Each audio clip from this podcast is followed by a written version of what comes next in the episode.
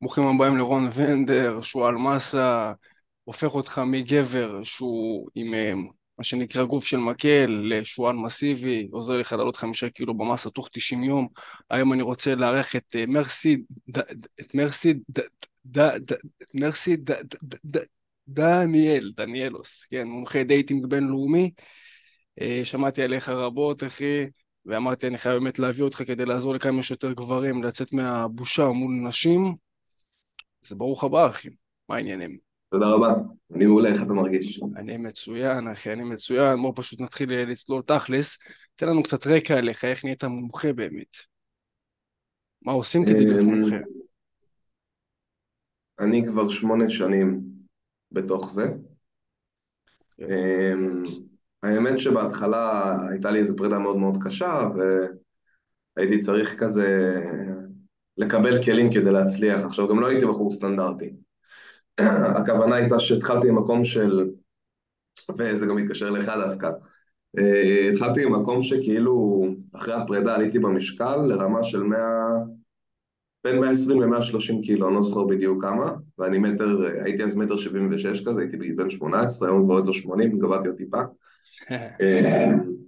אז הייתי איזה מטר 76 על 130 קילו, זה מלא, והייתי קבב מהלך, ממש כזה, זה. אז בשביל להצליח עם בחורות, אז אתה יודע, זה לא מספיק רק שיהיה לך אחלה גיים, זה צריך להיות ממש טוב, כדי שכאילו הן ירגישו שהן נמשכות אליך ורוצות אותך, כי יש איזשהו מקום שלה, אוי, זה לא, לא מתאים, זה לא נראה טוב, זה, אתה יודע. אמ, וכשהייתי הולך לכל מיני מאמנים בישראל, וואלה, לא קיבלתי תשובות. בכלל, כאילו, היו נותנים לי כל מיני דברים שהרגישו לי סופר בסיסיים, כאילו, כאילו העתיקו אותם מסרטונים ביוטיוב, זאת הייתה התחושה שלי. אנשים באו, לקחו כאילו חומרים מחו"ל, העתיקו לארץ, והם לא מבינים על מה הם מדברים, אז הם לא מצליחים להעביר את זה גם כמו שצריך. אה, אז הלכתי ישר לחו"ל פשוט, הלכתי למקור, התחלתי ללמוד מכל מיני אנשים בחו"ל, אבל גם אז, כאילו זה כבר היה עלייה מאוד מאוד גבוהה ברמה המקצועית, זאת אומרת זה כבר כאילו עולם אחר, אבל גם אז זה היה כזה כאילו, גם אז היה נורא את האפקט הזה של uh, תפתח את עצמך, תהיה גבר שהוא ככה וככה וככה, ורק אז ילך לך, זאת אומרת פחות נותנים דגש ל, ל, לטכניקה וליכולות ולמסוגלות שלך בתקשורת עם אישה, ויותר כזה למי אתה מה אתה, שזה סבבה, זה אחלה, אני מסכים עם זה גם היום, אבל זה לא צריך לבוא במקום. זאת אומרת, יש שלב שבו אתה חייב שהטכניקה שלך תהיה בשיא. אתה צריך קודם כל להביא טכניקה והבנה עם נשים לרמת שיא מסוימת, ואז תבוא גם תפתח את עצמך, אתה תראה שאתה עולה ברמה של האנשים שאתה יוצא איתן, אבל זה לא שאתה לא יוצא עם בחורות, צריך לצאת עם מלא בחורות גם כשאתה לא ברמת השיא הזאת של הפיתוח העצמי שלך. אין דבר כזה כאילו, לכל רמה שאתה נמצא בחיים שלך יש בחורות שמתאימות לרמה הזאת, אז לא הגיוני שאתה לא מלא בבחורות, אוקיי? אם זה הכוונה שלך, יש כאלה שרוצים זוגיות וזה גם, כאילו לא הגיוני שאתה לא מוצא בת זוג, אוקיי? זה, זה לא מתחבר. אמ, אז גם אז, אני לא כל כך, עכשיו, אני לא הייתי מאלה שבאו ואתה יודע, פשוט אה, באים, רואים אה, תכנים, אומרים זה חרטא, אין דבר כזה. כל דבר שראיתי, כל דבר שלמדתי, כל קורס ששילמתי עליו, כל דבר שעשיתי, אחי, הייתי יוצא לשטח והייתי מנסה לא פעם, לא פעמיים, מאה פעם גם, סבבה, כמה שצריך כדי לוודא עד כמה זה עובד ועד כמה שלא, וזה ממש ממש קשה לראות שזה לא עובד יותר מדי פעמים ולהמשיך לעשות את זה בכל זאת. אולי יש משהו שאני לא מבין, אולי זה, כאילו, תבין, הייתי בבר, סבבה, הייתי הולך, הייתי הולך הצידה, הייתי פותח את הפלאפון, הייתי מסתכל בספרון כזה, חוזר רגע על החומר, חוזר פנימה, מנסה שוב. כאילו, אין דבר כזה, אחי, הייתי עושה, והייתי יוצא לבד, לא היו לי חברים אז. אז כל דבר הייתי מנסה, וכשאני רואה שזה לא עובד, אז אני מבין שזה חרטא, שזה לא מתאים, זה לא זה, לא זה, זה לא מה שאני צריך.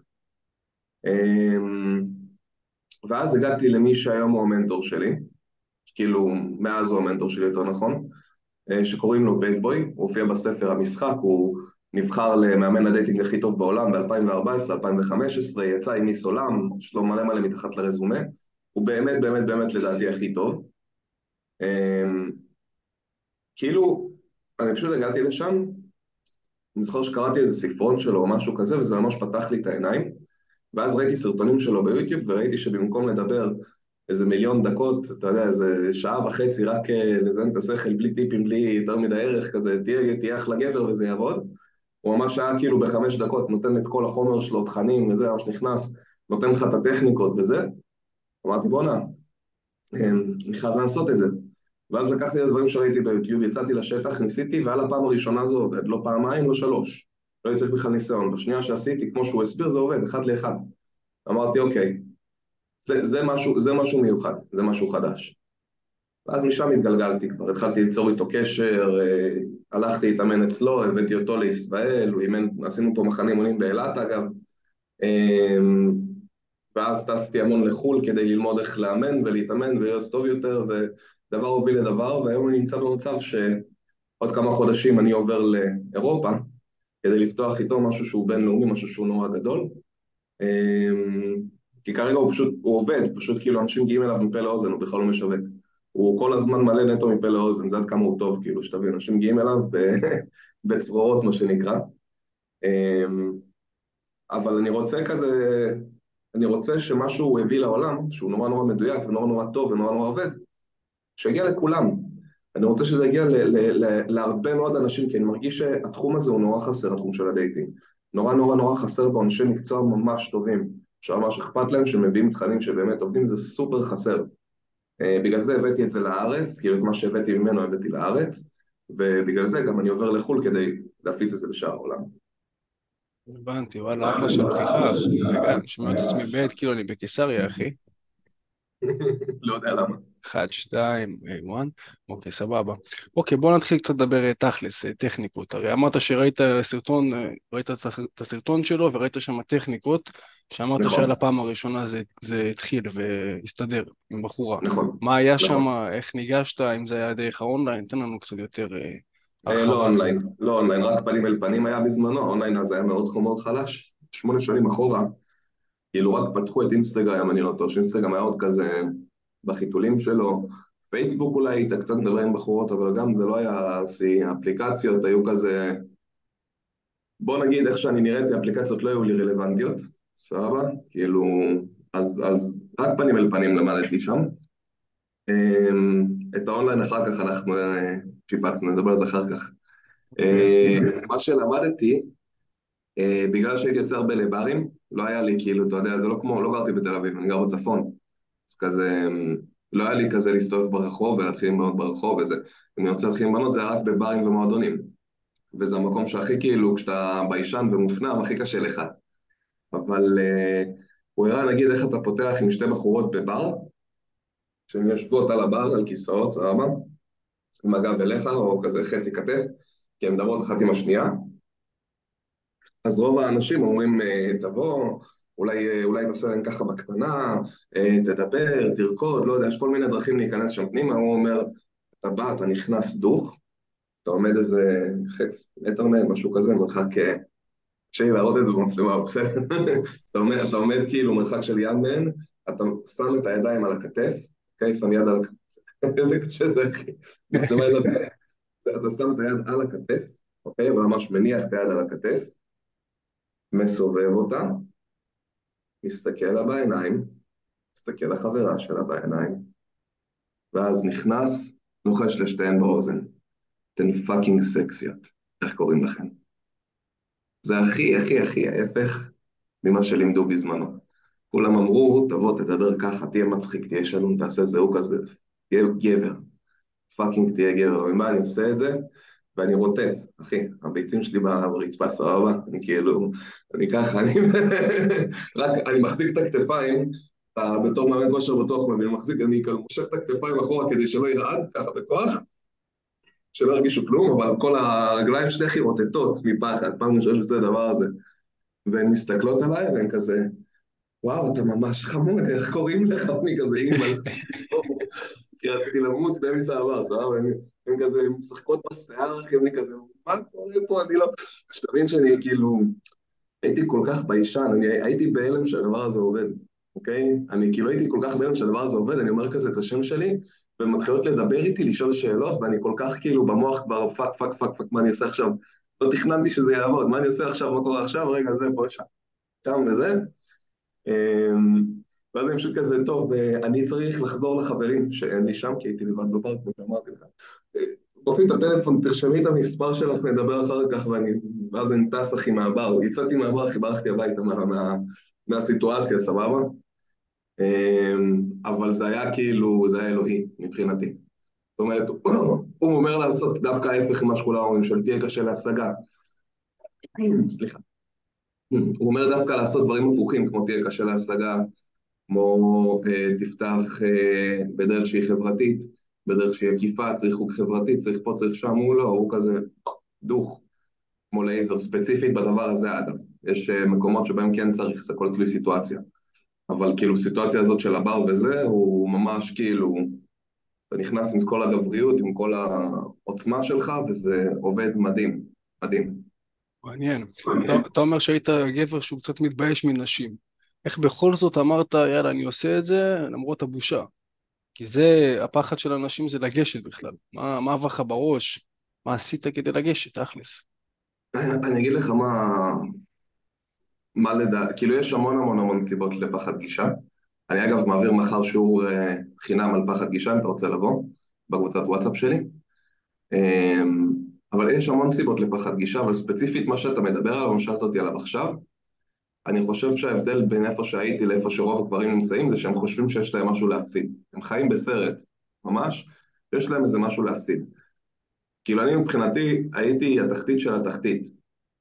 אין לי חברים, אה, אקסית שבגדה בי, אה, כאילו האקסית שלי שהייתה לי אז בזמנו, היא פשוט שכבה עם כל החברים שלי, אז נשארתי בלי חברים בגלל זה, ניתקתי את הקשר עם כולם, אז נשארתי לבד, בחוסר ביטחון, ושוקל 120-130 קילו, שמן רצח, ובדיכאון מטורף, וזה היה בול כאילו כשסיימתי את הבית ספר ומחכה איזה חצי שנה של כלום עד ה... לא, לא עשיתי, כאילו עשיתי צבא, פשוט לפני זה למדתי, אה, הנדסאי, אז כאילו החצי שנה הזאת של כלום ואין לי מה לעשות עם עצמי, כל הדברים האלה ביחד הובילו אותי למצב של כאילו, אני בתחתית של התחתית מבחינתי. אין לי לאיפה לרדת, אין לי מה להפסיד. ברגע שאנשים כזה לא, אה, אה, מה החברים שלי יחשבו, אה, אני נראה טוב, אני לא צריך לדבר ככה, לא צריך טריקים, זה, זה יבוא טבעי, זה יבוא לבד, כל, ה, כל השטויות האלה שאנשים מספרים לעצמם, זה כאילו, הם, הם מניחים שיש להם משהו להפסיד, אבל אין להם באמת מה להפסיד. כי אין להם כלום בידיים, והם לא מבינים את זה, הם חושבים שיש להם משהו בידיים. ממש כאילו נמצאים באיזשהו mindset שיש לי משהו בידיים. יש לי עדיין את הסיכוי שמתישהו הבחורה הזאת תבוא לבד, או יש לי עדיין את הסיכוי שאני אכיר דרך חברים, או לא יודע מה. ברגע שתשחרר את המחשבה הזאת ותבין שאף אחד לא הולך להציל אותך, שאין לך כלום באמת בידיים, שאין לך מה להפסיד, אתה תראה שפתאום לגשת זה לא כזה נורא, כי... אין לך מה להפסיד, באמת אין לך מה להפסיד. אז כרגע הרבה פעמים אנשים שמפחדים, אחת הסיבות, יש עוד סיבות מעבר לזה, אבל אחת הסיבות אה, שאנשים מפחדים לגשת זה כי הם מרגישים שעדיין יש להם משהו להפסיד אם הם ייגשו. אבל זה לא נכון. תסתכל על עצמך במראה ותגיד לעצמך את האמת בפרצוף, אין לי יותר מה להפסיד. אין לי יותר מה להפסיד. זה לא יבוא לבד, אף אחד לא יציל אותי מזה ואין לי יותר מה להפסיד. בוא פשוט נעשה את זה. כן, אני אגיד לך, מילים יפות מה שאתה אומר, פשוט רוב הגברים מפחדים מהמילה לא. אתה יודע, שהיא תגיד להם לא, אז היא אומרת לא, היא דוחה אותי. איך אה, להימנע מהשליליות, אתה יודע, שאוקיי, היא תהרוס לי את הכבוד, היא, אתה מבין? היא תפגע בי, היא תוריד לי את האנרגיות. כי אם אנחנו עושים נגיד סתם, מתחילים עם בנות, אתה לא בא, מתחיל עם בת אחת, אני מקווה לפחות. לא מתחיל עם בחורה אחת במועדון, ואחרי זה חוזר הביתה, כי אתה יודע, כי אמרה לך לא. צריך הרי להמשיך את הערב, למה יש עוד נשים שם, ונשים שהן נראות טוב. אז איך אני ממשיך למרות הדחייה? איך אני ממשיך להתחיל? אז, אז יש לי כמה דברים להגיד לגבי זה. אמ, דבר ראשון, חשוב שתדע שכש... זה, זה נורא נורא קשור, וזה מה שאני מדבר עליו, לתכנים שאתה משתמש בהם. זאת אומרת, ברגע שאתה משתמש בתכנים כמו שאנחנו נותנים וכמו שהמנטור שלי נתן בזמנו, אתה, אתה כן ניגש לכמה בחורות בלילה, אבל אתה לא ניגש למאה בחורות בלילה כדי להצליח. אתה לא, אתה כאילו... ברגע שאתה עושה דברים כמו שצריך, אתה לא צריך כל כך הרבה לעשות. הבנת? כאילו, ברגע שאתה עושה דברים כמו שצריך, אתה לא צריך לעשות כל כך הרבה, כי... תראה, כל פעם שאתה ניגשת למישהי וזה לא עבד, יש לך הבנה, ברגע שיש לך את, את, את, את, נקרא לזה את הטכניקה, או את ה, את ה... אתה יודע בדיוק מה צריך לקרות שם, למדת את זה כמו שצריך, יש לך את ההבנה של מה היה לא טוב. אתה מבין שזה לא קשור אליך, כי כאילו היא לא יודעת מי אתה, היא לא יודעת מה אתה. היא מסתכלת על הסיטואציה והיא אומרת, אוקיי, כאילו, פשוט לא מרגיש לי. היא ממש מרגישה, כן או לא. יש לה תחושה פשוט, והיא לא, לא, לא אכפת לה, לא מזה, היא לא סופרת בראש, אוי, יש לו קצת שערות באף, אז נראה לי שלא. זה, זה לא.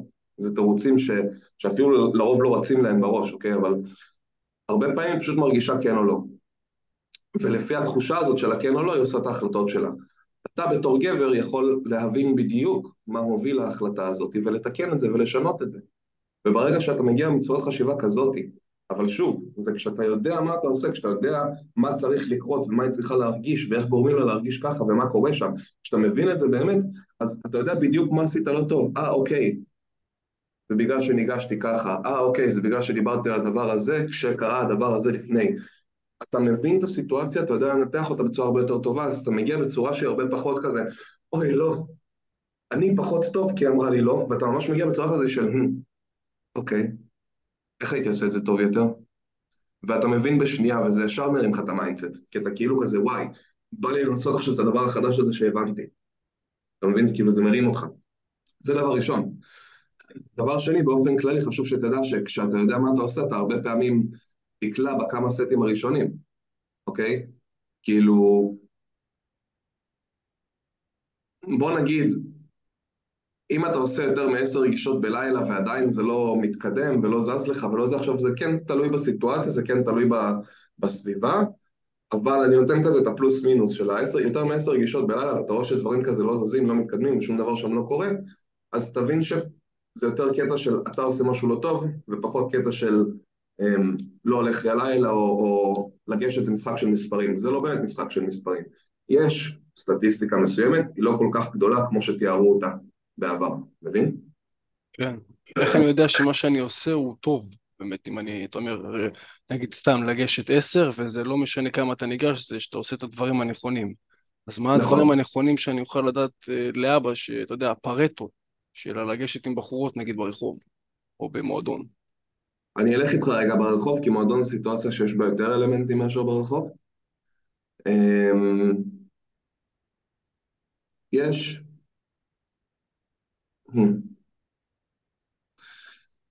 יש חמישה דברים שאישה צריכה להרגיש כדי שהיא תחליט שהיא רוצה לראות אותך שוב. אני אפילו לא מדבר איתך על סטוצים וזה, כי זה יותר מורכב, אני מדבר איתך רק על ה... לראות אותה שוב, להחליף את המספרים, הכל.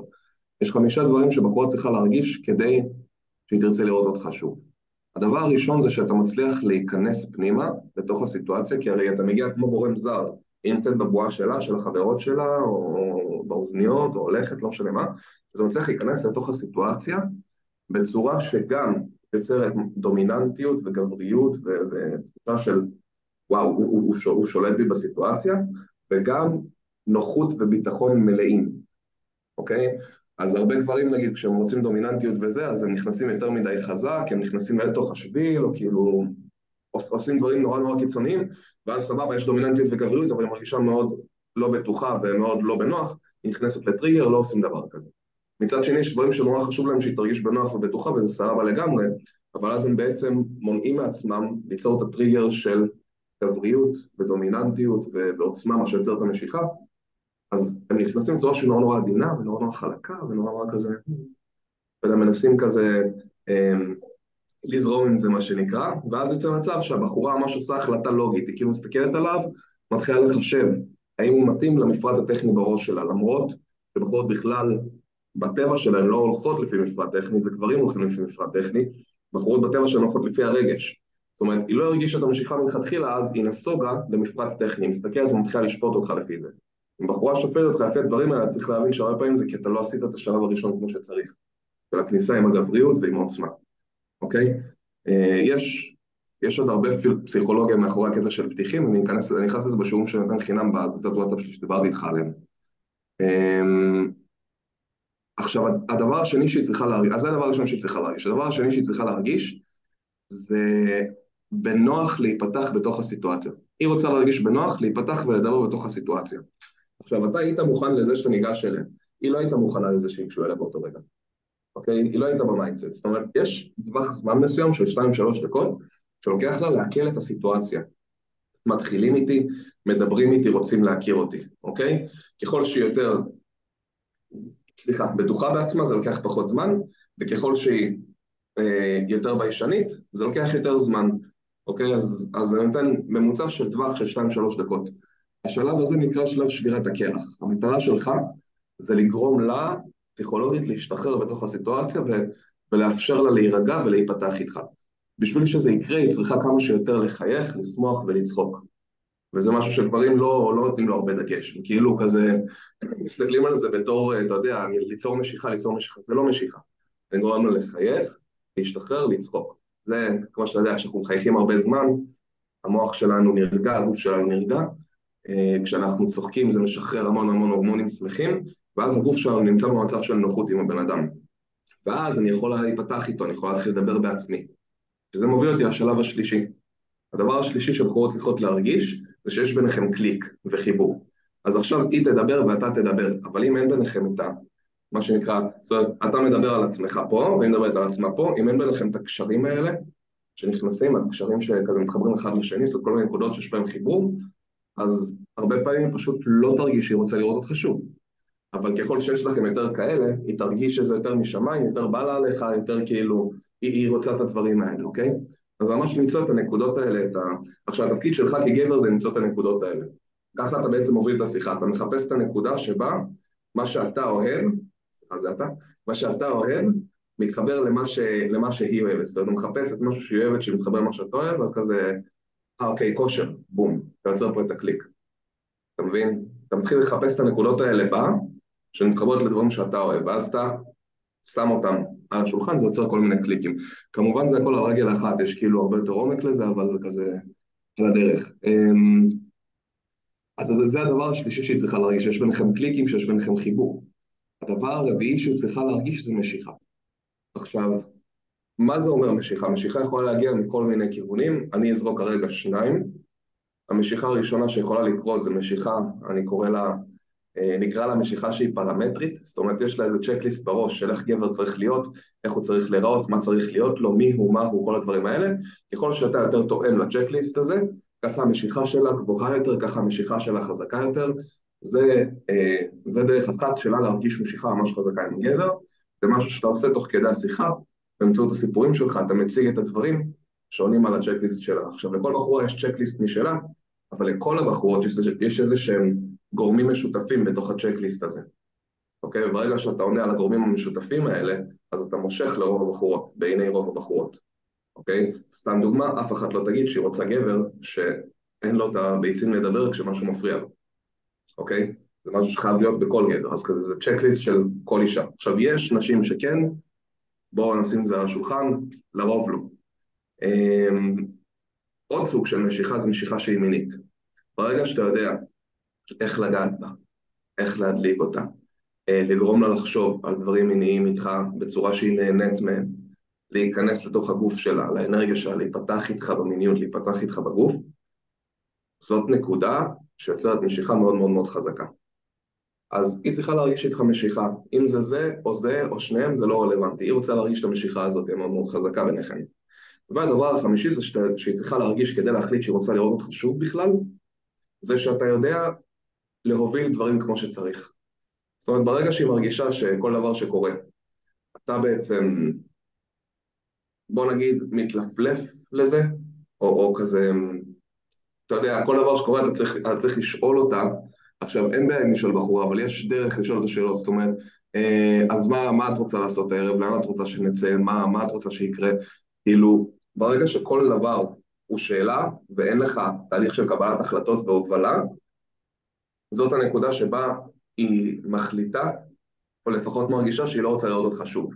עכשיו, הובלה זה tricky, כי יכול להיות שאם אתה עושה הובלה לא כמו שצריך, היא תיתן לך את המספר, יש מצב אפילו מאוד מאוד קטן, אבל זה קורה שהיא תצא איתך אפילו לדייט, ואז אחרי הדייט הראשון או השני היא תחליט שלא מתאים לה, כי היא רואה שאין את האלמנט הזה, הכל יש ואת זה אין, אז זה אלמנט שהוא סופר tricky, כי קשה מאוד לזהות האם זה היה בגללו, כשאתה לא מומחה, כשאתה לא מבין בזה בדיוק.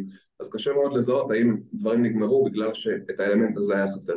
אבל ברמת העיקרון היא רוצה להרגיש שאתה יודע להוביל אותה כמו שצריך, ולהוביל אותה כמו שצריך זה לא רק יאללה בואי, יאללה לכי. הולכים לשם, זה, זה גם שיר של קבלת החלטות, זה גם לדעת לגרום לה להרגיש בטוב עם ההחלטות שאתה מקבל. זה משהו שאני לא מכיר אנשים שנוגעים בו בכלל, כאילו שמדברים עליו, איך אתה גורם לה להרגיש טוב עם ההחלטות שאתה מקבל, איך אתה גורם לה להרגיש וואו, שלמה עם זה, עם הסיטואציה. יש המון המון המון אלמנטים בתוך זה, אבל ברגע שיש לך את החמישה האלה, אז, ואתה מתחיל בחורות ביום יום, ואתה גורם לה להרגיש את החמש האלה, אין שום סיבה, אין שום מצב, שהיא לא תחליף איתך מספרים, זה הכל. מאה אחוז שהיא תחליף איתך מספרים כשיש לה את חמשת הדברים האלה. שום דבר לא חסר חוץ מזה. מה החמישה עוד פעם במילה? כל אחד ככה תן את המילה. הדבר, הדבר הראשון זה לפתוח כמו שצריך, להיכנס לתוך הבועה שלה, לתוך הסיטואציה שלה כמו שצריך. הדבר השני זה לגרום לה להרגיש בנוח עם הסיטואציה, לגרום לה להרגיש בנוח שיכולה להתחיל להיפתח איתך. הדבר השלישי הוא שיש ביניכם חיבור, המון המון המון קליקים כאלה, ביניכם חיבור שהוא מאוד מאוד חזק. הדבר הרביעי זה משיכה, משיכה יכולה להיות קריטריונית ויכולה להיות מינית. והדבר החמישי זה הובלה, שהיא מרגישה שאתה יודע להוביל, שהיא מרגישה שאתה יודע לגרום לה בטוב עם ההובלה שלך, שהיא מרגישה את חוש המנהיגות שלך, זאת הנקודה שבה יש לך את חמשת אלה, הבחורה כן תיתן לך מספר, כן תצא איתך לדייט, ורוב הסיכויים שזה יגיע לאן שאתה רוצה. אוקיי, נתנה לי מספר, מה השלב הבא כדי להגיע לדייט כמה שיותר מהר? תלוי כמה טוב הייתה השיחה ביניכם. אם יש לך את כל אלה באמת, אז הרבה פעמים אה, כמעט, יש, יש איזה אפס עבודה בהתכתבות. זאת אומרת, זה טוב לדבר איתה קצת, זה ממשיך את השיחה, אתה תראה שהיא נורא נורא רספטיבית, היא מדברת מלא באיתך בגלל שעשית את הגישה כמו שצריך, אז נורא נורא קל, אתה לא צריך בכלל להתאמץ בהתכתבויות, ואז נורא בקלות אתה פשוט מחפש את הזמן הלוגיסטי שהכי מתאים לשניכם, ואתה מציע לה אותו, אתה סוגר את זה. אתה חושב ש... אתה חושב ש... דבר, דבר, יש לך קצת שיחה בהתכתבות איתה, אוקיי? כי צריך קצת שיחה בהתכתבות, צריך שיהיה לה כזה קצת טקסט מול העיניים, שיתחבר את זה לפרצוף שהיה לה לפני רגע מול העיניים, אבל ברגע שיש לה את הקצת שיחה הזאת,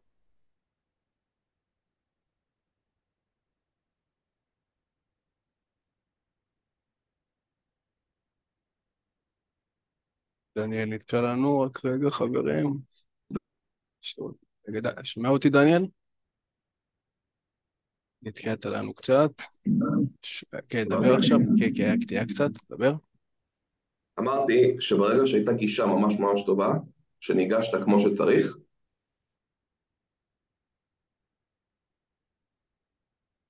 זה שבטקסט, זאת אומרת, אתה יודע, איזה...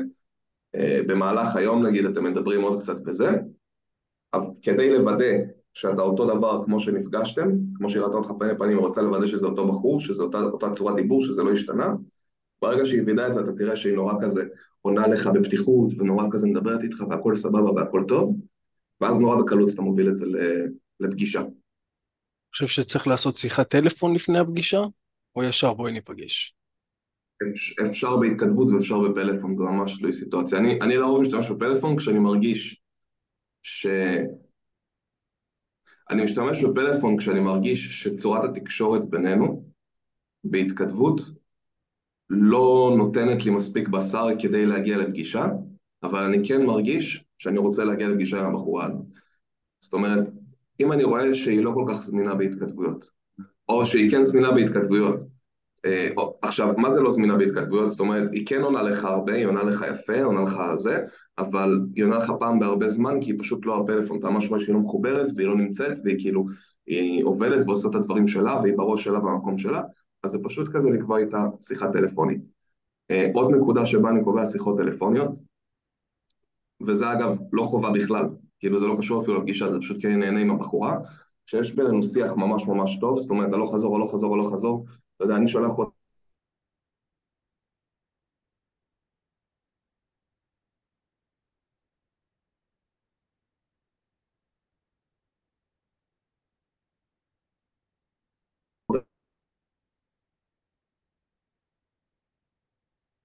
יש לך אולי בעיות אינטרנט קצת, אה, דניאל?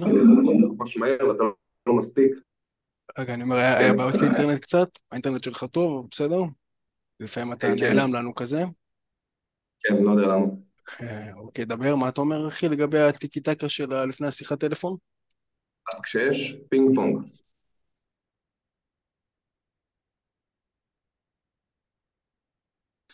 אז זה נורא נורא מעצבן שאתה צריך להקליד ממש ממש מהר וכזה, או, ויש לך עוד נקודה והיא מקלידה ופתאום יש מלא מלא מידע להעביר, אתה כבר לא מצליח להעביר את זה בהתכתבות, אתה אומר, טוב תקשיבי, אני מתקשר, את זמינה? כן, אתה מתקשר אליה. אז זו האופציה השנייה שבה אני מתקשר לבחורות. זאת הראשונה זה כשהיא לא כל כך זמינה בהתכתבות אבל היא כן בעניין, והשנייה זה שאנחנו כל כך מדברים בהתכתבות חם, שאני מעלה אותה לשיחת פלאפון ואז הפלאפון קובע. אבל הרבה פעמים, אבל חוץ משתי אלה, זאת אומרת אם השיחה זורמת בהתכתבות ואתה בטוב והכל סבבה ויש משיכה בעניין והכל, אתה יכול לקבוע גם בהתכתבות את, ה, את הפגישה שלכם. זה לא קשה, זה קל. הבנתי, מעולה. סבבה, אז אם אני באמת אה, מסכם את כל הנושא שלך, ככה בוא נגיד טיפ הרטרו הכי זהב שאתה יכול לתת לבן אדם שהוא מתבייש מאוד מנשים והוא כבר מגיע לגיל ה-30, 35, יש כבר לחץ מצד המשפחה, ההורים, וגם הוא רוצה, מה הדבר האחד באמת שיכול, אה, אתה יודע, לגרום לו לעשות את הדברים כמה שיותר מהר ולהתגבר על הבושה?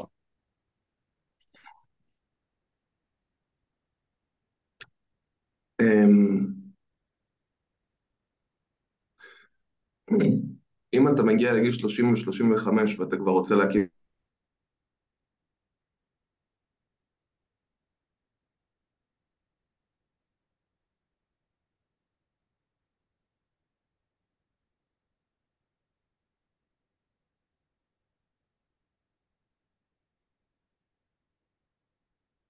אתה לא יכול להגיד לעצמך, אוף, לא עשיתי.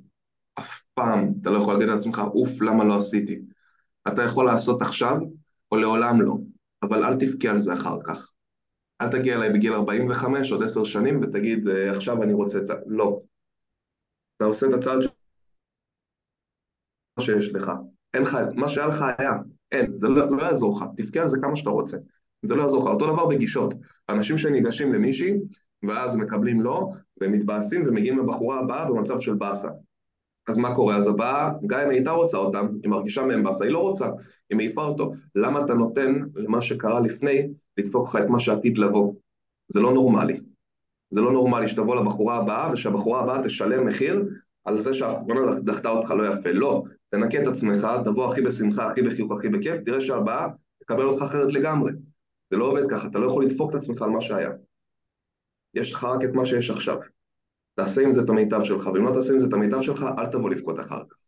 באמת אני אומר לך, מהלב, אני יודע שזה קשה לעשות את הצעד בגיל כזה, אני יודע, אני עבדתי עם אנשים כאילו בגילים מאוד מאוד מבוגרים, אני יודע כמה זה קשה, אני יודע שזה מאוד מאוד אה, מציק, ואיך אנשים מסתכלים וזה, אבל זה החיים שלך. זה החיים שלך. אף אחד לא יחזיק לך את היד אחר כך. אף אחד לא יבוא ויגיד איזה מסכן. אתה נשאר עם עצמך לבד. אז אתה רוצה לעשות את הצעד הזה בשביל עצמך. וזה לא משנה מה חושבים, וזה לא משנה מה אתה חושב, וזה לא משנה מה אתה חושב שיהיה, וזה לא משנה זה יבוא או לא יבוא. עזוב את כל המנטרות האלה, עזוב את כל השטויות האלה. אתה רוצה משהו, לך תשיג אותו. זה מה שיש לי להגיד. מעולה, אחי, אם רוצים ליצור איתך עוד קשר, איך אפשר, מה, איפה אתה זמין? אנחנו זמינים, אני והצוות באינסטגרם שלנו, אה, שטרודל Mercy Dating, M-E-R-C-Y, D-A-T-I-N-G. מעולה, מעולה, בסדר גמור. אני למדתי הרבה מה, מהחצי שעה הזאת, תודה רבה, אחי.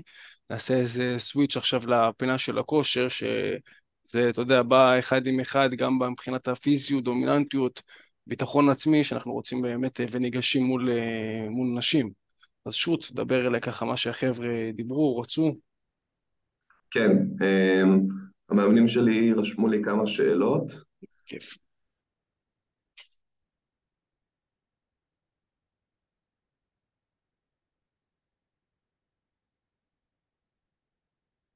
רק דני, אם אתה יכול רק לסדר את האינטרנט, למה פעם אני שומע אותך, פעם לא, אולי תנסה ככה לעשות משהו עם האינטרנט שם, שיהיה יציב יותר. אוקיי, עכשיו אתה שומע אותי? כן, שומע. האינטרנט שלך טוב, רק שלא אנחנו לא נגיע למצב של קטיעות. האינטרנט שלי טוב, אני לא יודע מה הסיבה שזה ככה, תן לי לראות מה אוקיי. אוקיי. בואי ננסה. אז, אה, אז אחד המאמנים שלי שואל, יש לי חברים רזים שמנסים לעשות מסה נקייה. הם מתאמנים ואוכלים מלא עוף ואורז וכאלה ולא מצליחים לעלות, וממש מכריחים את עצמם לאכול. מה היית אומר להם? אוקיי, זה דבר שהוא מובן, בעיה שהיא מוכרת. אני ספציפית עובד, עובד גם עם האנשים האלה. דבר ראשון, אתה יודע, אורז זה הדבר האחרון שאנחנו נרצה לאכול.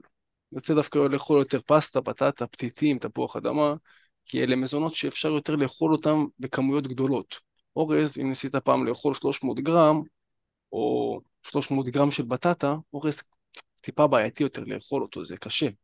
באמת זה קשה, בתור אחד שאכל 3,000, 3.5, זה קשה לאכול אורז.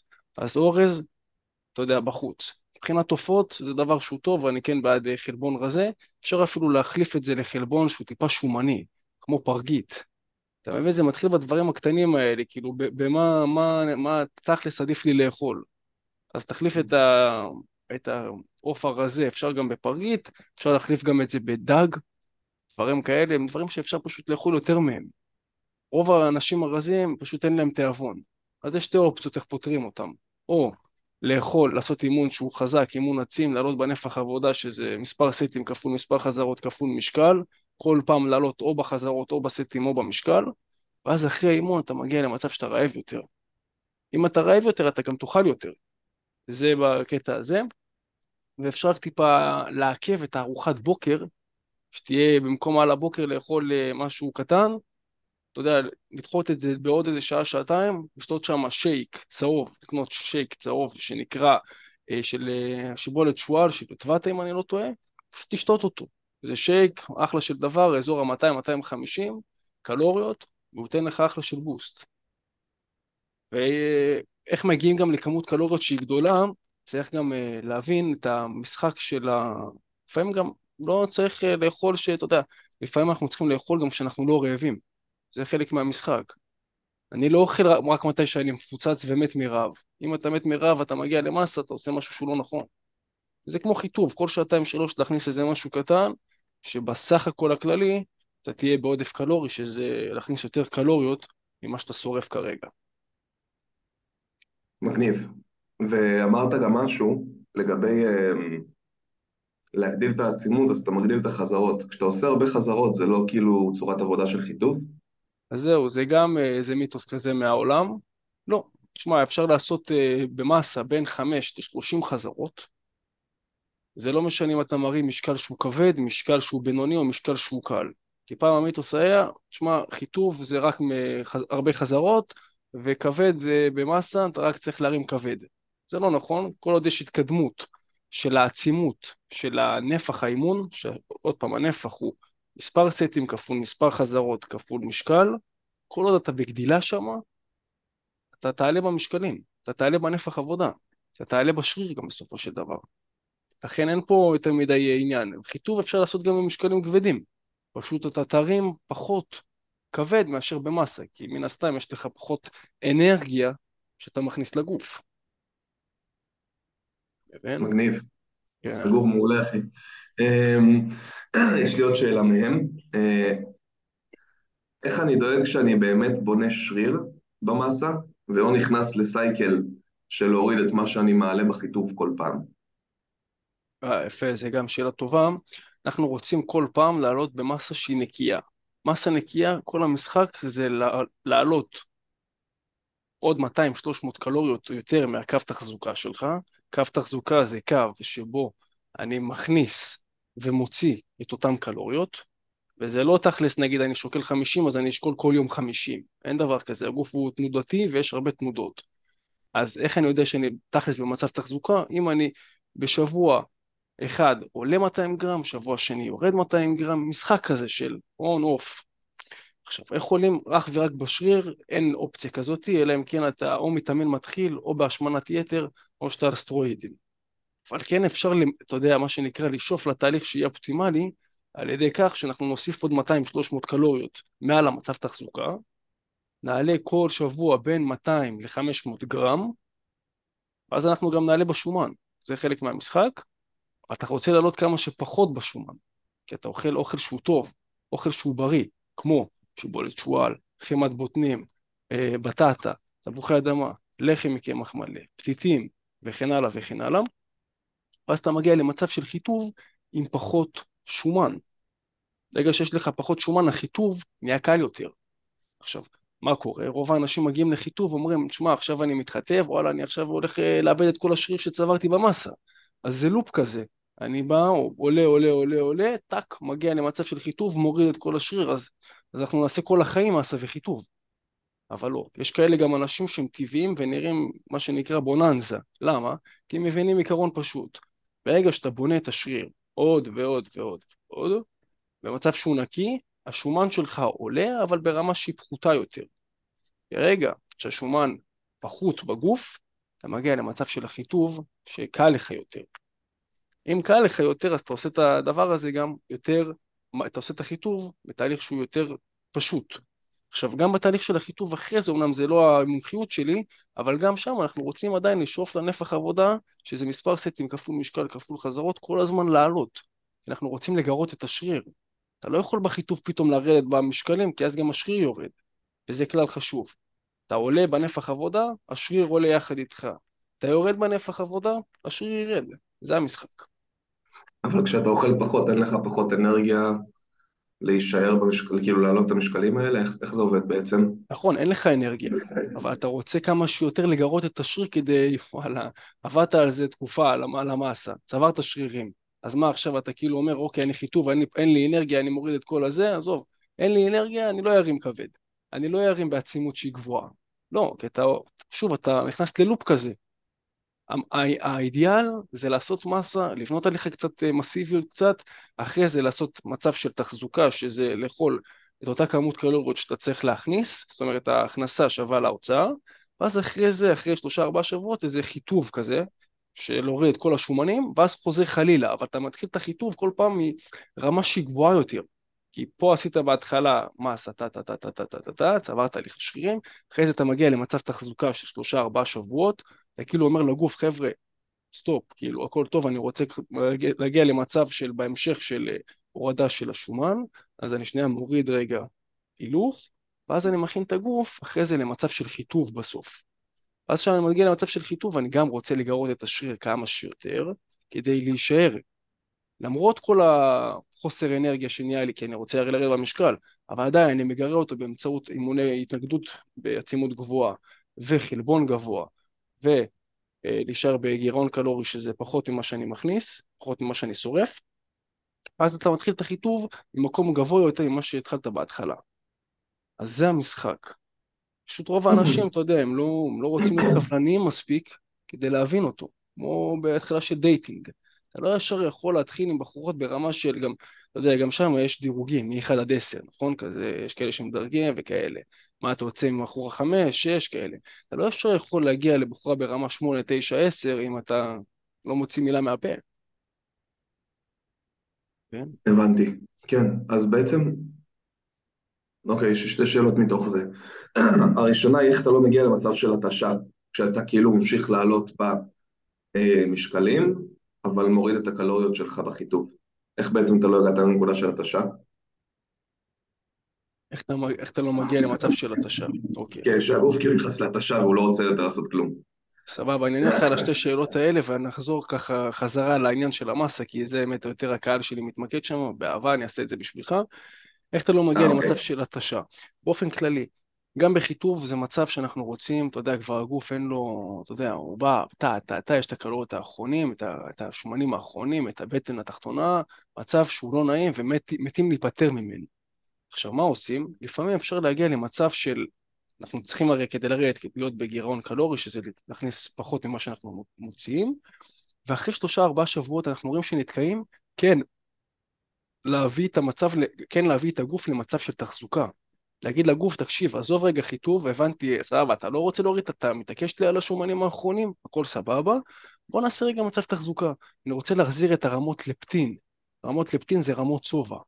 אז אני עושה משחק כזה, אני כאילו עובד על הגוף, אומר לו שבועיים בוא נעשה תחזוקה, נותן לו כאילו, מרים קצת אמברקס, אומר לו תקשיב, עזוב, כרגע, אנחנו לא יכולים עכשיו, אתה יודע, אתה מתעקש איתי על השומנים האחרונים? אין בעיה. שבועיים ניתן לו קצת לפטין, לתת להורמוני שובע קצת אה, לחזור לעצמם, אז אחרי שבועיים שוב פעם, אומר לו תקשיב, באתי, הבאתי לך ככה בסבבה, נהנית, יאללה בוא נתחיל לצלול עוד קצת, ואז אתה מתחיל להוריד את כל, ה... את כל השומנים האחרונים למיניהם. ויש גם כל מיני שיטות, יש צום לסירוגין, יש 2-5, אה, שזה חמש פעמים אתה אוכל כמו שאתה רוצה, אבל יומיים אתה צם, ממש צם. כן, יש כל מיני משחקים כאלה, שיכולים באמת לעזור לאנשים שרוצים להוריד ממש את השומן העיקש בסוף. חזק. אה, אז יש לי פה שתי שאלות אחרונות של המאמנים. אה. אחת מהן, רגע, אני אבחר לך את הטובה יותר.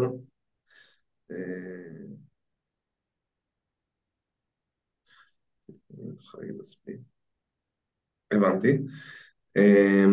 על איזה תרגילים היית ממליץ להתמקד במסה? חזרות גבוהות ולבודד את השריר, או תרגילי בסיס כבדים?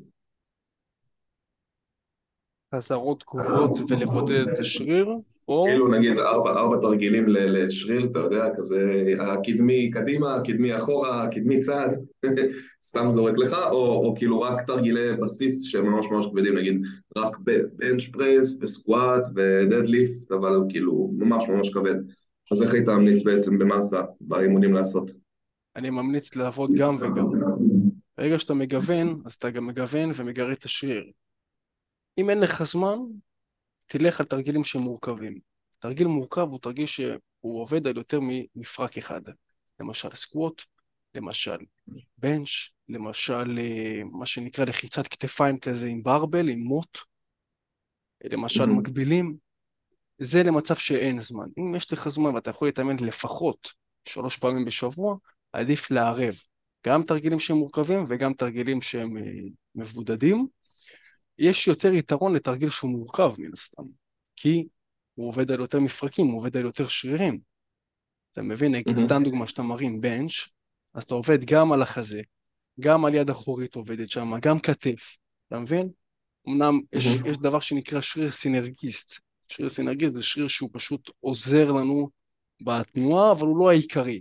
נגיד בבנץ', אחד השרירים הסינרגיסטיים זה היד, כי היד גם עובדת, יד אחורית.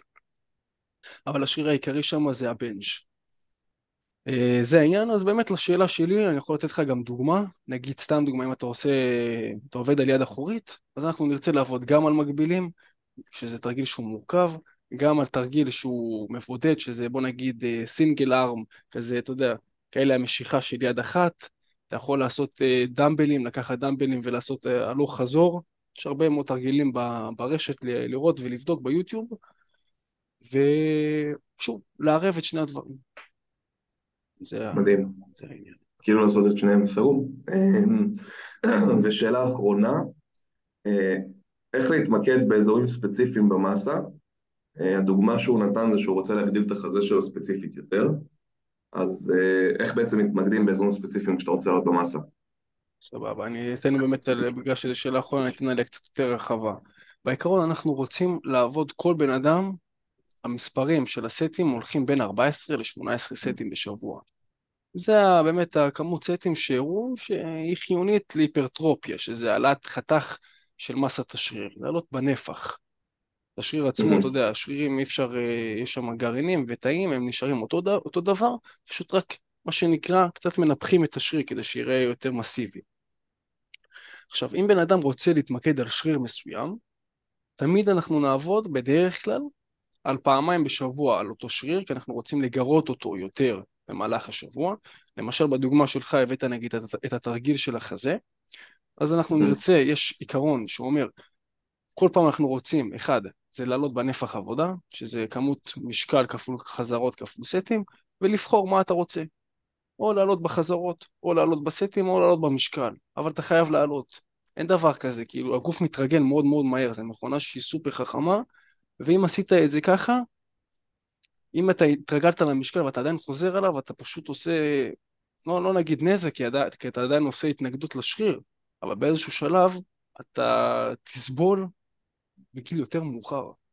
עכשיו, למה זה ככה? כי יש תהליך שנקרא אוסטיאופורוזיס, ומה שנקרא סרקופניה. שתי מושגים כאלה של שתי, נשמע כמו קללות, אבל עם הגיל אנחנו נהיים חלשים יותר. ואנחנו רוצים למנוע את, ה... למנוע את הדלדול שריר. דלדול שריר זה סרקופניה. עכשיו, אם אנחנו מגיעים וכל פעם אנחנו אומרים לשריר, תקשיב, תרים כל פעם עשר חזרות עשר קילו, עשר חזרות עשר קילו, לאורך השנים, ואנחנו מתחילים להתבגר ואנחנו נהיים מבוגרים וקשישים ודברים כאלה, אז מה שקורה, העצם שנמצאת, השריר, השריר הרי מקיף את העצם, כן? העצם נמצאת mm-hmm. בפנים, השריר מקיף אותה. אז אתה אומר לו, תקשיב, זה מה שאני רוצה, התרגלת אליו, תתחיל לדחוק, תתחיל להישאר באותו משקלים. מה שיקרה לעצם בסופו של דבר היא, אתה יודע, היא תגיד אוקיי, הוא לא דוחק עליי יותר מדי, השריר לא דוחק אותי יותר מדי, אז סבבה. אז אני כבר התרגלתי. אבל אם כל פעם תגיע למצב, גם במסה וגם בחיתוך, שאתה כל הזמן דוחק את השריר ועובד, ועובד, ועובד, ועובד, העצם גם נהיית חזקה יותר, ואז זה יכול למנוע את הדבר הכי הכי גרוע של החבר'ה המבוגרים. אתה יודע מה הדבר הכי גרוע שלהם? לא. נפילות. בן אדם מבוגר שנופל, סביר להניח שהוא ייפול עוד פעם, פעם שנייה, שלישית, רביעית, הוא כבר לא עלינו ימות. אתה מבין? דברים מאוד מאוד חשובים, ודרך אגב, ככה קצת סטיתי, אבל כדי לעבוד על העניין של השיווי משקל כבר עכשיו בפעולה שהיא סופר פשוטה, שאני עושה אותה ואני מרחיב עליה גם בספר שלי, אגב, שבנה אותי, יש שם כל מיני הרגלים שאני כתבתי שאני עושה על בסיס יומי, אבל כל אחד יכול לעשות, פשוט כשאתה מצחצח שיניים, אתה באמת מצחצח שיניים בעמידה, תתחיל לצחצח שיניים על רגל אחת, תתחיל לערב שתי ידיים, פעולות מוטוריות. אתה רוצה עוד יותר להקשות, כבר הרגל, על רגל אחת כבר נהיה מצב שאתה, וואלה, אתה עושה את זה על בסיס קבוע ואין לך בעיה, ויאללה, סבבה, אתה מומחה, תעבור על צחצוח ביד אחת, רגל שמאל, אחרי זה יד שמאל, רגל ימין. אין בעיה, אתה, אתה הופך על, אתה, אתה עובד מאוד חזק על השיווי משקל. עברת את זה, בוא תעבור לעיניים עצומות. בעיניים עצומות אתה כבר אולי תיפול, כי זה מצב של ממש, אתה מגיע למצב של שיווי משקל ברמה מאוד מאוד חזקה, אבל זה דברים שיכולים לעזור לך, ועדיף שתתחיל עכשיו, מאשר שתיפול בגיל מבוגר יותר. במילא עומדים, לא ככה איך אם צריכים שיניים, מה זה משנה? כן. תן איזה פעולה, תן איזה פעולות מוטוריות. אתה מבין? לא סתם עושים לטייסים לעשות ככה ואת היד השנייה לעשות ככה. אתה מכיר את הפעולות המוטוריות האלה? כן, יד אחת משחקים, לפה. כן, קואורדינציה. בדיוק, זה חשוב, אחי. זה חשוב שהמוח שלנו יהיה חזק ואיתן, אחי, לאורך הזמן, כדי שלא נגיע לגיל מבוגר יותר. עכשיו, וניפול. עכשיו בואו נחזור עוד פעם לעניין שלנו של איך להבליט את החזה. חזה גדול יותר מבחינה גם הגיונית, הוא יהיה חזה שאתה יכול להרים יותר משקל על החזה. זאת אומרת, אתה יכול להרים יותר אה, נפח עבודה. אתה מסכים איתי שאם אתה מרים 300 קילו על נפח על החזה, או 100 קילו על החזה, ב-300 קילו החזה שלך יהיה יותר גדול. אז מה שצריך, הגיוני, כן. אז מה שצריך לעשות זה פשוט, אחי, לחלק את, ה... לחלק את זה לשתי אימונים בשבוע, יום ראשון, יום רביעי, תשים לב, אני עושה פה קצת ימי מנוחה בין uh, עבודה על השריר, כי אנחנו רוצים בין 48 ל-72 שעות לתת לשריר לנוח, כי זה באמת מה שהמחקרים שלנו מראים. ואתה צריך להגיע לבין 14 ל-18 סטים שבויים בעבודה על החזה שלך. עכשיו, ותזכור מה שאני אומר טוב טוב, כדי שהחזה יהיה גדול, אתה רוצה לגרות אותו בכמה שיותר אופנים. מה הכוונה? חדר כושר, אם המתאמנים שלך הולכים או, או המאמנים שלך, יש שם, יש שם הרבה מאוד מתקנים. יש שם את התרגילי משקולות, יש שם את מה שנקרא קרוס, שזה כבלים, ויש תרגילי מכונות. זה השלושה דברים העיקריים.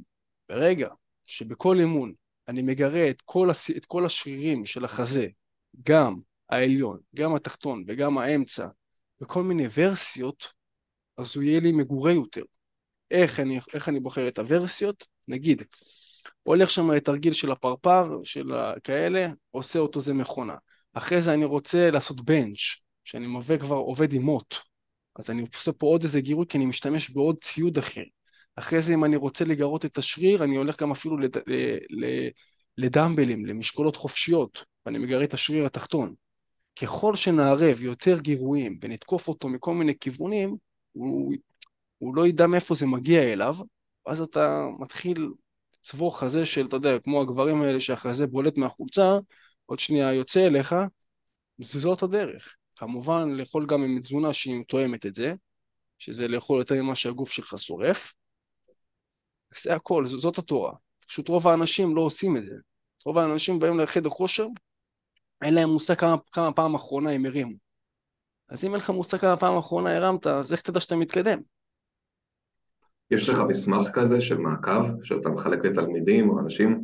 כן, אם אתה רוצה אני יכול לשלוח לך ולמאמנים, בכיף, זה מסמך שלי, פשוט אני מחלק אותו לאקסל מראשון עד שבת, וברגע שאתה יורד שם על הספציפיות, וזה גם מה שבאמת עבדתי, אפילו עבדתי על זה עם, עם, עם מתכנתים, עם נפח עבודה ועומסים, כדי שכמה שיותר, אמנם אני בהתחלה הייתי מאוד מסתבך עם זה, הייתי בא וחושבים בפתקים. עכשיו, בפתקים זה סבבה, זה הכל טוב, יש לך אומנם כלי דיוק, אבל זה לא כלי דיוק גם, אני רשמתי פעם בפתקים, אני יודע. אתה כזה, אתה כזה מתחיל לעבור, אחי, בין אה, זה. עכשיו, מתי, מתי זה מתחיל להסתבך? כשיש לך אימונים של ABC. כזה פתאום חוזר שלוש שבועות אחורה, רגע, מה הרמתי פה, מה היה שם? אה, תפסו לי את הבנץ' שם, עשיתי בכלל כזה, וואי. כן, אתה מבין, אתה מתחיל להסתבך, אתה בא לאימון, רוצה להרביץ אותו שעה, אתה מתחיל לחשוב מה הרמתי פה ושמה. אני בכלל בגישה, אם אתה חושב יותר מדי מה לעשות בתהליך, אתה במקום לא נכון. מה הכוונה? אם אתה חושב כמה הרמת, מקום לא נכון. אם אתה חושב מה לאכול עכשיו, אתה במקום לא נכון. אתה חייב לפעול על אוטומט ועל מצב שהוא באמת מטוס.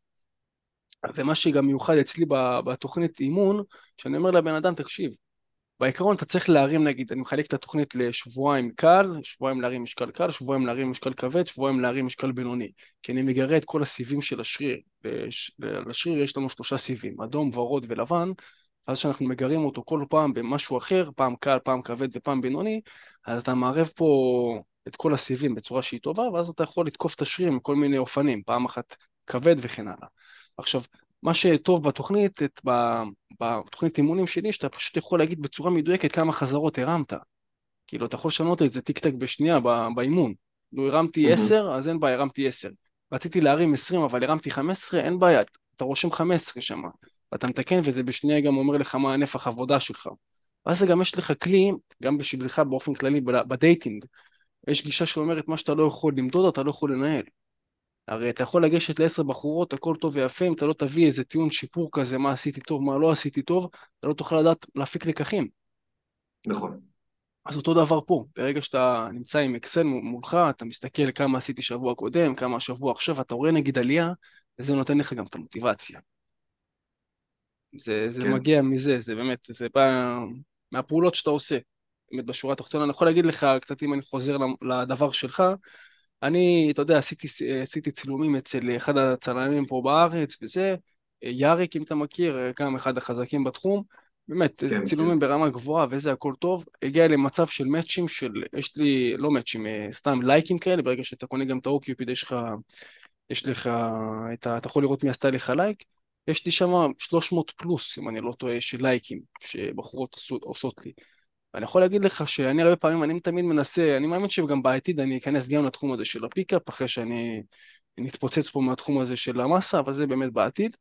אני יכול להגיד לך שכל מה שאני רואה, אה, סתם דוגמה, אומר לבחורות, אני רושם ואז אני אומר לעצמי, זה עבד, זה לא עבד. סתם דוגמה.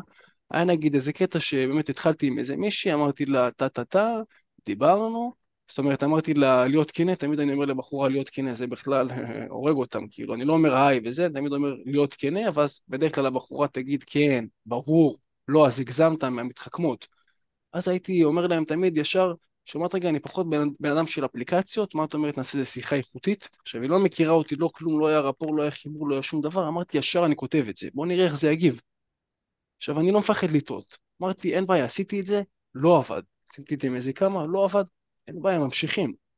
ואם אני לוקח את זה לתחום הזה של הפיתוח גוף ותחום של המסה, אתה בא, אתה בא, אתה מנסה. אם אתה מנסה עכשיו חודש, חודשיים, שלושה, ואתה לא רואה תוצאות, אתה עושה משהו שהוא לא נכון.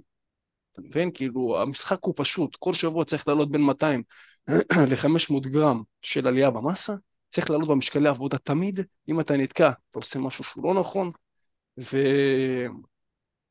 ולהתמקד דווקא בפחמימה ולא בחלבון.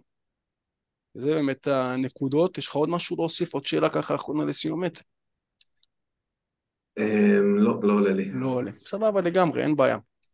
אז באמת, אם אנחנו מסכמים את השעה הזאת, אני בטוח שהחבר'ה פה למדו, גם מהצד שלך, גם מהצד שלי. אה, תן איזה ככה מסר כללי ש...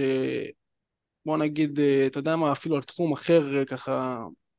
התחום, לא, נגיד על תחום, ה... על התחום הזה, איזה נושא שיחה אתה חושב שהכי הרבה ייצור קליקים עם בחורה? איזה נושא שיחה ייצור הכי הרבה קליקים? אני לא חושב שזה נושא שיחה ספציפי. אני יכול לתת לך להגיד את מזלות שנורא קל למנף אותו ל- ל- לכל מיני דברים, אבל אני לא חושב שזה עניין של נושא ספציפי. בשביל ליצור קליקים עם בחורה אתה צריך לדעת להעביר אותה תהליך תשאול נכון. לשאול את השאלות כדי להוציא בדיוק את המיץ, את הטיפות הקטנות האלה של הזהב שאתה צריך, כדי למנף אותן לחיבור. אז זה דווקא השאלות שאתה שואל ופחות הנושא שיחה הספציפי שמדברים עליו. אה, כן. מעולה, מעולה, אין בעיה, אז באמת תשאלו שאלות טובות. ולגבי התחום שלי, של המסה, נטו תכניסו יותר ממה שאתם מוציאים, שומן אתם תעלו ככה או ככה, לא משנה מה תעשו, רק נרצה לצמצם אותו על ידי מסה נקייה, שימו בראש ובראשונה את הפחמימה בת- בתפריט שלכם, כמה שיותר פחמימה, כי זה מה שיש לנו בשריר בעצם, גליקוגן, מקור פחמימתי, ואחרי זה החלבון, ואחרי זה השומן. אה, באמת, לי היה תענוג, דניאל, אחי, מאוד נהניתי, בטוח שתצליח, אה, ב- בין אם זה בקרואטיה, בין אם זה ב... איפה שלא תגיע, אני בטוח שתצליח, אתה נראה עם פשן, אחי, אוהב את התחום, נכנס לזה, מביא גם את התיאוריה, גם את הפרקטיקה, וזה הכי הכי חשוב. אה, מהבחינה שלי, אם אתה רוצה באמת להפוך מגבר אה, ולעלות מסה בחמש קילו, יש את הקבוצה שלי שהגענו לשם מעל 240 אנשים, כל יום עולה שם טיפ, כל החבר'ה עם מוטיבציה, רוצים לעזור אחד לשני, אז אני אשלח באמת אה, לינק כאן, אני אשלח גם את הלינק שלך, של ה-Mercy with Dating, נכון? של, ה... של האינסטגרם. אני אוסיף, אני אוסיף אותו גם פה, אחי, וזהו, שמחתי לשוחח איתך, אלוף, שיהיה בהצלחה, תודה רבה, גם לך, אחי. ותודה רבה, אח שלי, נתראה. ביי ביי, אלוף. ביי, ביי. ביי ביי. ביי.